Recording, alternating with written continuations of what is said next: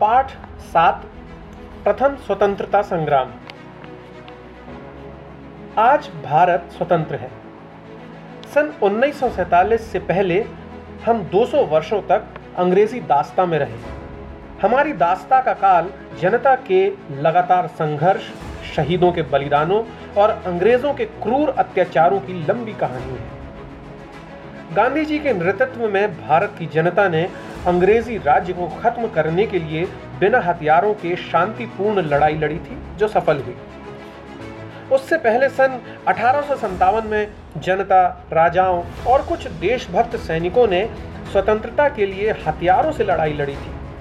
कवियत्री सुभद्रा कुमारी चौहान के शब्दों में, सिंहासन हिल उठे, राजवंशों ने भ्रुकुटी तानी थी, गुमी हुई आज़ादी की कीमत सबने पहचानी थी दूर फिरंगी को करने की सबने मन में ठानी थी, चमक उठी, सन सत्तावन में वो तलवार पुरानी थी। अंग्रेज़ी शासन के खिलाफ इस संग्राम को सफल बनाने के लिए झांसी की रानी लक्ष्मीबाई, वीर तात्या टोपे, कानपुर के नाना साहब पेशवा, दिल्ली के सेनानायक बख्त खां, लखनऊ, फैजाबाद के मौलवी अहमद शाह, बिहार के कुंवर सिंह आदि ने अपने बलिदान दिए। सारा उत्तर भारत अंग्रेज़ों के खिलाफ वर्ष भर लड़ता रहा। देश में खून की नदियाँ बह चली।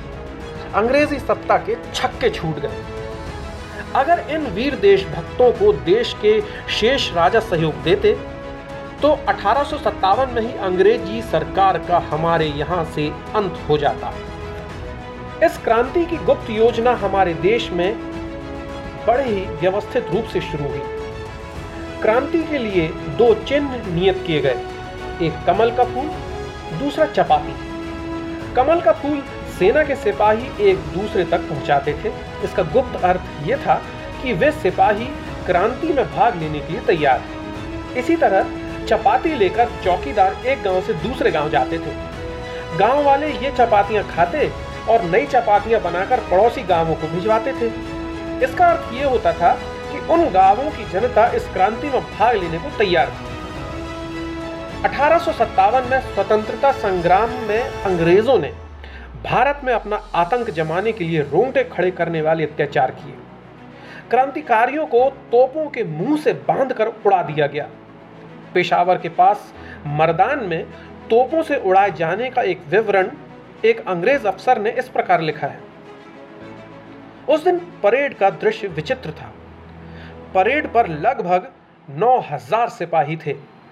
एक चौरस मैदान में तीन ओर फौज खड़ी कर दी गई। चौथी ओर दस तोपें थीं। पहले दस कैदी तोपों के मुँह से बाँध दिए गए। इसके बाद तोप खाने के अफसर ने तलवार हिलाई।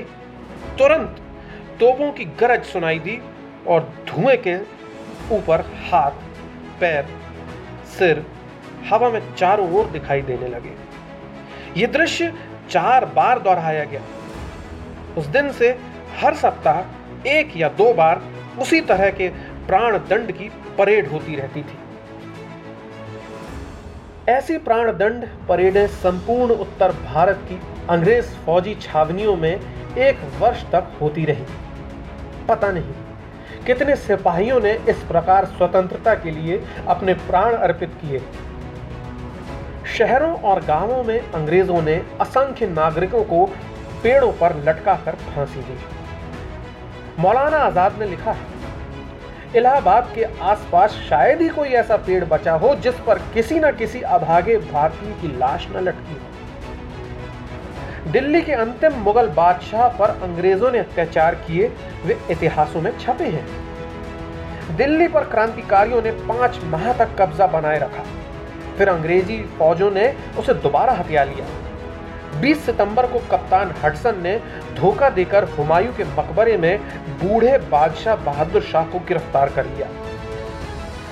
बादशाह के तीन शहजादों को दिल्ली वापस भेजने के बहाने रथों में बैठाया गया और उन्हें हडसन ने रास्ते में उतार लिया। उनके कपड़े उतरवाए और फिर एक सिपाही से बंदूक लेकर उसने उन्हें गोली से उड़ा दिया।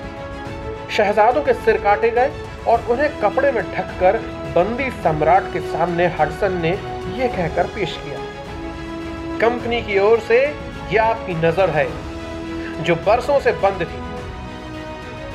इसके बाद शहजादों के सिर दिल्ली के खूनी दरवाजे के सामने लटका दिए और धड़ कोतवाली के सामने। उस समय विजय मद में अंधे अंग्रेज़ों ने शहरों में जो कत्लेआम किया, उसका उदाहरण दिल्ली का ये विवरण है जो मांट गुमरी मार्टिन ने लिखा है। जिस दिन हमारी सेना ने शहर में प्रवेश किया तो जितने नगरवासी शहर के भीतर पाए गए, उन्हें उसी जगह जहाँ वे मिले, संगीनों से मार डाला गया।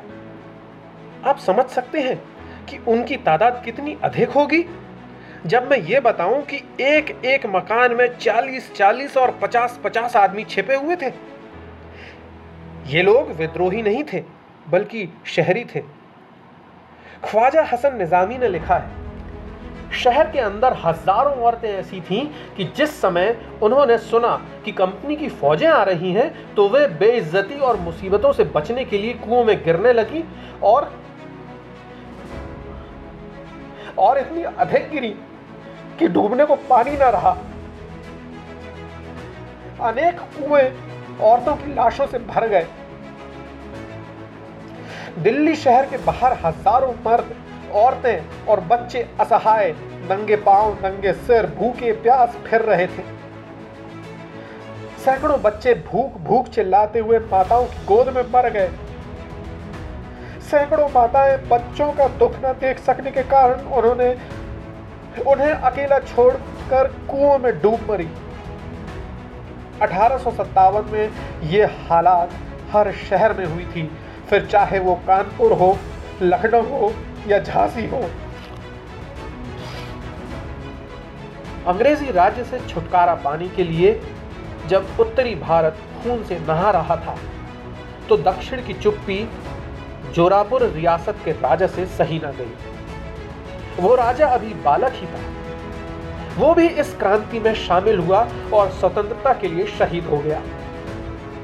इस बाल नरेश की कहानी हमेशा आज़ादी का संदेशा देती रहेगी। जोरापुर का छोटा सा राज्य हैदराबाद के पास था। इसका शासक एक बालक राजा था। उसने अंग्रेज़ों से लड़ने के लिए अरब और रूहेले पठानों की एक सेना जमा की। फरवरी सन उन्नीस में वो हैदराबाद के नवाब को स्वतंत्रता संग्राम का निमंत्रण देने हैदराबाद गया। नवाब के वज़ीर सालार जंग ने धोखा देकर इस बालक को कैद करवा दिया और अंग्रेज़ों के हवाले कर दिया। एक अंग्रेज़ ने कैद खाने में बंद इस बाल नरेश को प्राण दंड से बचने के लिए क्रांति में भाग लेने वालों के नाम बता देने का जब सुझाव दिया तो जोरापुर के इस बाल कहरी ने बड़ा वीरोचित उत्तर दिया। क्या? जब मैं मौत के मुँह में जाने तैयार हूँ, तब क्या मैं दगा करके अपने देशवासियों का नाम बताऊँगा? नहीं नहीं। तो फांसी, काला पानी, इनमें से कोई इतना भयंकर नहीं जितना है दगा करना। मुझे फांसी ना देना, मैं चोर नहीं हूँ। मुझे तोप के मुँह से उड़ाना फिर देखना कि मैं कितनी शांति के साथ तोप के मुँह पर खड़ा रह सकता हूँ। बाद में इस बालक राजा को दंड स्वरूप काला पानी भेजा गया। रास्ते में ही राजा ने पहरेदार से पिस्तौल लेकर अपने ऊपर गोली दाग ली और शहीद हो गया। उसने कहा था, मैं काला पानी से मौत को अधिक पसंद करता हूँ, कैद और काला पानी। मेरी प्रजा में से तुच्छ से तुच्छ व्यक्ति भी जेल में रहना पसंद ना करेगा, फिर मैं तो उनका राजा हूँ। धन्य है वो वीर बालक जो स्वतंत्रता के लिए मर मिटा और धन्य है वे सभी वीर जो अठारह के स्वतंत्रता संग्राम में शहीद हुए।